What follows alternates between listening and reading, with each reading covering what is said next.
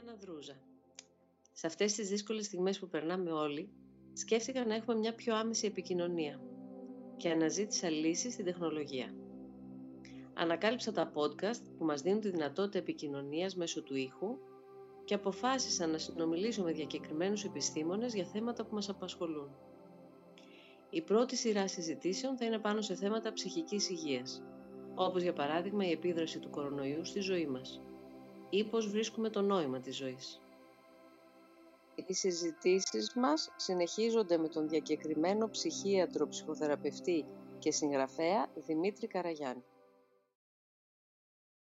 Ο άνθρωπος που θέλει να αποφύγει τον εαυτό του, κυρίως τι είναι αυτό που φοβάται και αποφεύγει; Είναι ακριβώς αυτό που φοβάται να δει τα σκοτεινά κομμάτια του εαυτού του. Υπάρχει μια διαστροφή σε αυτό. Είναι ένα θέμα που το δουλεύω πάρα πολλά χρόνια. Και ε, αυτό που βλέπουν οι άνθρωποι θεωρούν ότι υπάρχει ο κοινωνικός εαυτός τους και αν δουν λίγο πιο κάτω θα δουν όλα αυτά τα στοιχεία του σκοτεινού εαυτού τους που φοβούνται μην έρθουν στην επιφάνεια. Μέσα στις θεραπείες όταν κάποιοι άνθρωποι έρχονται και ξεκινάνε θεωρούν ότι και φοβούνται ότι θα εμφανιστούν όλα τους τα σκοτεινά σημεία και άρα πώς θα μπορούν να υπάρχουν πιο μετά. Το αποφεύγουν πολύ, ναι. το δρόμο αυτό. Ναι, ναι. Ενώ η γνήσια θεραπεία δεν είναι απλώς να σου δείξει το σκοτεινό σου κομμάτι και να το αντιμετωπίσεις απλώς. Η γνήσια θεραπεία, τουλάχιστον στον τρόπο που εμείς δουλεύουμε στην υπαρξιακή συστημική θεώρηση, είναι να αναδειχθεί από κάτω και η ομορφιά και οι δυνατότητες που έχεις που άρα και ακόμα και τα σκοτεινά σου σημεία μπορούν να τα αξιοποιήσουν και να τα αναδείξουν, όχι να τα καταργήσουν, όχι να τα απαλείψουν, αλλά να μπορέσουν ε, να τα με, μεταβολήσουν έτσι ώστε να γίνουν και αυτά δυνατότητες ζωής. Π.χ. ένας άνθρωπος που έχει πολύ θυμό μέσα του πρέπει να τον κάνουμε να χάσει όλη τη ζωντάνια του, όλη την ενέργειά του, απλώς να ανακαλύψει τι είναι αυτό που από κάτω τον έχει θυμώσει, να συνειδητοποιήσει την ύπαρξη ότι θυμώνει για κάτι διαφορετικό από αυτό το οποίο στην ουσία εκφράζει και άρα μετά να αξιοποιήσει όλη αυτή την ενέργεια και τη ζωντάνια του έτσι ώστε να είναι δημιουργική. Άρα αρρωσταίνει η ψυχή μέσα από αυτά που μου λέτε και θεραπεύεται. Το αρρωσταίνει όταν ε, αυτοεγκαταλείπεται. Αρρωσταίνει γιατί το αρρωσταίνω σημαίνει χωρίς ρόμη χωρίς δύναμη και ασθενή είναι το ίδιο, χωρίς θένος. Άρα η ψυχή γίνεται αδύναμη όταν δεν ασκείται. Όπως το σώμα όταν δεν ασκείται χάνει τη δύναμή του, έτσι και η ψυχή θέλει άσκηση. Και η άσκηση η γνήσια δεν είναι στέρηση, αλλά ενδυνάμωση. Ο αθλητής ασκείται για να δυναμώσει και η ψυχή, η γνήσια άσκηση της ψυχής παράγει ενδυνάμωση. Άρα η ψυχή ασκείται όταν δεν κλείνεται στην ατομικότητά της. Όταν συναντάμε τις δυσκολίες των άλλων ανθρώπων, όταν είμαστε αλληλέγγυοι στις, ε, στην ύπαρξη των άλλων ανθρώπων, όταν μπορούμε και νοιαζόμαστε τους άλλους ανθρώπους, τότε εκείνη την ώρα δυναμώνουμε τον ίδιο μας τον εαυτό παράγουμε αντισώματα και δυναμώνει το ψυχικό νοσοποιητικό μας σύστημα στο βαθμό που μπορούμε και είμαστε κοντά στους άλλους ανθρώπους που δυσκολεύονται. Άρα προετοιμαζόμαστε για τις δικές μας δυσκολίες. Ενώ αν κλειστούμε σε μια ατομικότητα, τότε η ψυχή μας ασθενεί και τότε δεν ζητάει κάτι για να πετάξει, ζητάει απλώς κάτι για να μπορεί να αντέξει. Η γνήσια θεραπεία της ψυχής είναι να ανοίξει τα φτερά της η ψυχή και να μπορεί όχι απλώς να τα βγάλει πέρα, αλλά να μπορεί να ζει ευχαριστιακά. Δηλαδή κάθε στιγμή να είναι ε, ευχαριστώ. Κάθε ανάσα να είναι ένα ευχαριστώ. Βλέπουμε τώρα στις μονάδες εντατικής θεραπείας ότι οι άνθρωποι δυσκολεύονται να ανασάνουν. να μπορούν να πάρουν την ανάσα, να πνίγονται στην ανάσα τους. Εμείς που έχουμε ανάσες θα τις κάνουμε ανάσες μιζέριας και θα βγάζουμε τοξικότητα ή θα είναι ανάσες που θα έχουν ένα ευχαριστώ προς την ίδια τη ζωή που μας επιτρέπει να μπορούμε να υπάρχουμε με όλες και παρόλες τις δυσκολίες.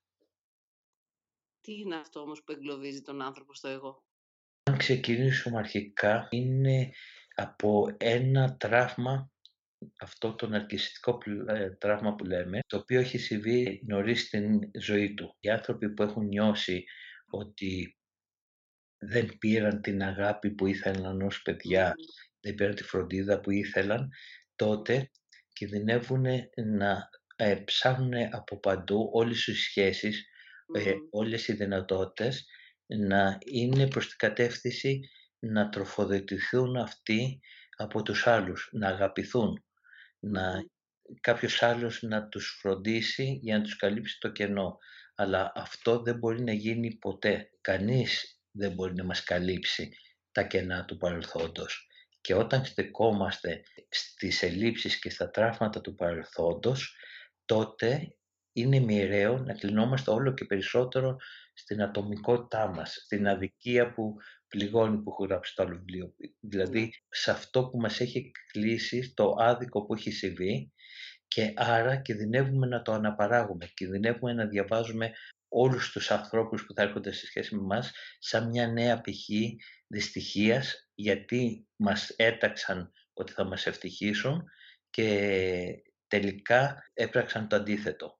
Ενώ αν μπούμε διαφορετικά είναι μέσα στην ενήλικη ζωή να πούμε ότι βάζουμε τελεία, αλλάζουμε παράγραφο, αλλάζουμε κεφάλαιο ζωής και λέμε ότι αυτό είναι κάτι που μου έχει λείψει, ο τρόπος να πάω πιο πέρα δεν είναι κάποιος να με φροντίσει, κάποιος να με αγαπήσει, αλλά εγώ να αγαπήσω, εγώ να νοιαστώ.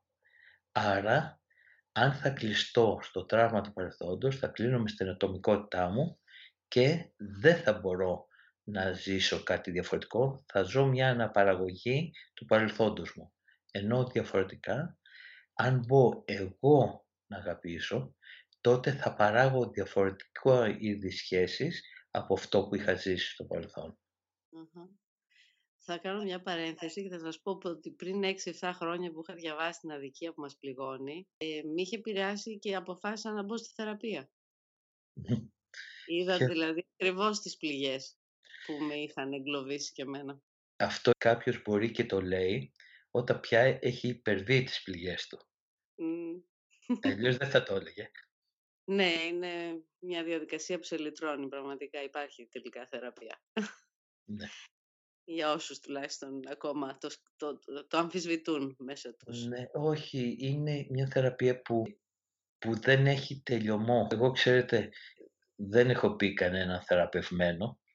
Θεραπευμένος δεν είναι κανείς μας. Δεν θα ναι. είναι κανείς μας. Ε, διαρκώς θεραπευόμενοι είμαστε, γιατί διαρκώς έχουμε να επεξεργαστούμε καινούργια στοιχεία. Και αυτό δεν σημαίνει μια παρέτηση, μια παθητική αποδοχή ότι εντάξει όλοι έχουμε τα προβλήματά μας, τι να κάνουμε, αλλά είναι μια ενεργητική στάση ότι διαρκώς μπορώ να πηγαίνω και πιο πέρα.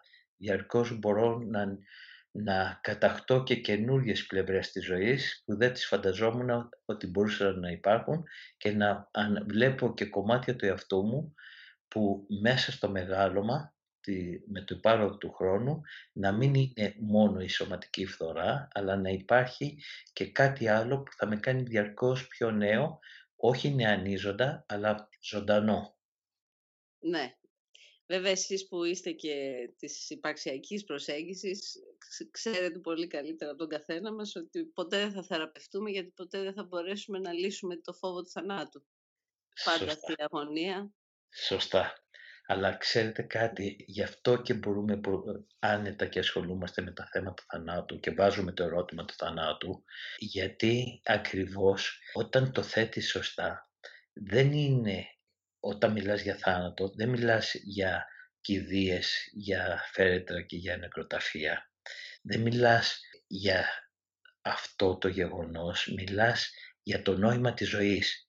αφού υπάρχει ο θάνατος, ποιο είναι το νόημα της ζωής μου; Θα περάσω και δεν θα κουμπίσω; Τι είναι αυτό που μπορεί να, με, να κάνει τη ζωή μου σημαντική; Τι είναι αυτό για το οποίο αξίζει να ζήσω; Αυτό το καιρό που μιλάγανε και ήρθαν στην επιφάνεια αυτά τα θέματα ταμπού του προηγούμενου καιρό για το δυτικό κόσμο, το πώς νιώθουν οι άνθρωποι τις τελευταίες στιγμές τους, τι ζητάνε, πώς είναι το νοσηλευτικό προσωπικό και οι γιατροί κοντά τους και τι τους λένε τελευταία στιγμή. Είναι ξεκάθαρο ότι αυτά που αναβλύζουν τις τελευταίες στιγμές είναι αφορμές για όλους μας να τα βάλουμε πριν στη ζωή μας, εκεί που ακόμα μπορούμε να αποφασίσουμε το πώς θέλουμε να είναι η ζωή μας.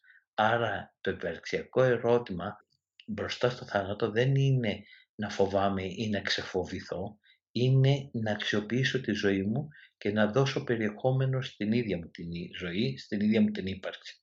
Τι βλέπετε από την εμπειρία σας ότι απαντούν οι άνθρωποι σε αυτό που τους δίνει νόημα ζωής; Είναι σχέσεις που είχαν και που ήταν σημαντικές για τη ζωή τους.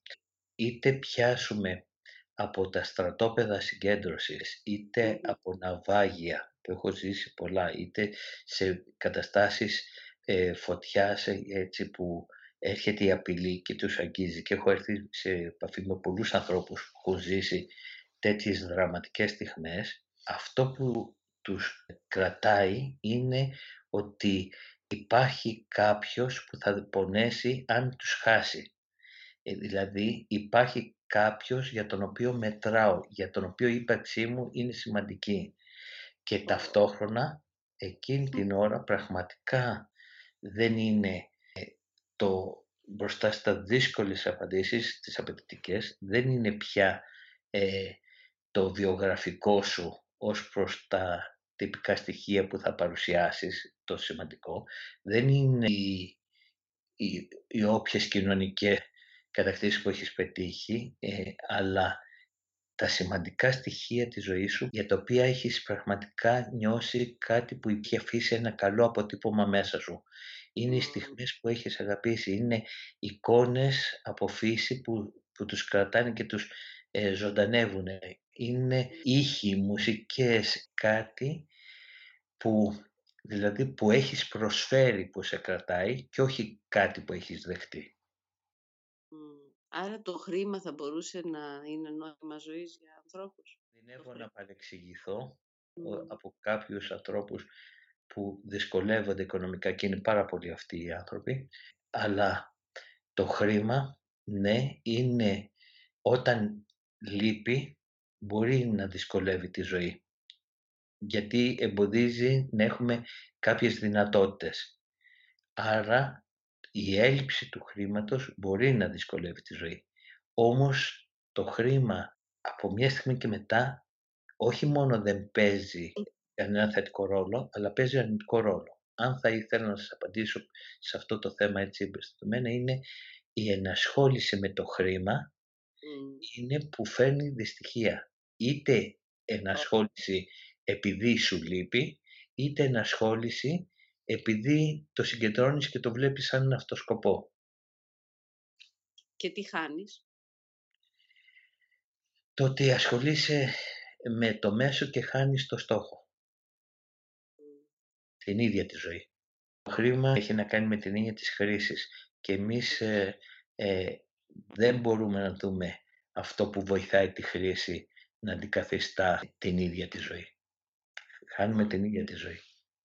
Και ίσως γυρνάμε πάλι σε αυτό που λέγατε πριν, γιατί το κυνήγι του χρήματος μπορεί να είναι μια αιμονή. Θυμάμαι στο βιβλίο σας διάβαζα ότι η αιμονή είναι πάλι η ανάγκη του ανθρώπου να μην έρθει σε επαφή με το κενό του εαυτού του.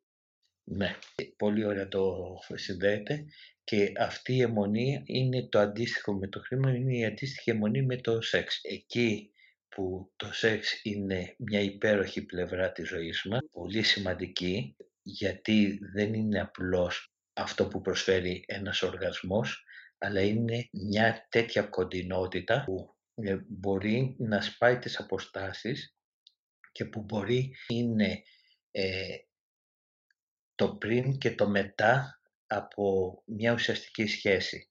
Άρα αυτό που μπορεί να, αν υπάρχει όλο αυτό ο έρωτας, είναι κάτι υπέρο, ένα, μια υπέροχη πλευρά της ζωής μας που αλλιώς δεν μπορούμε να υπάρχουμε.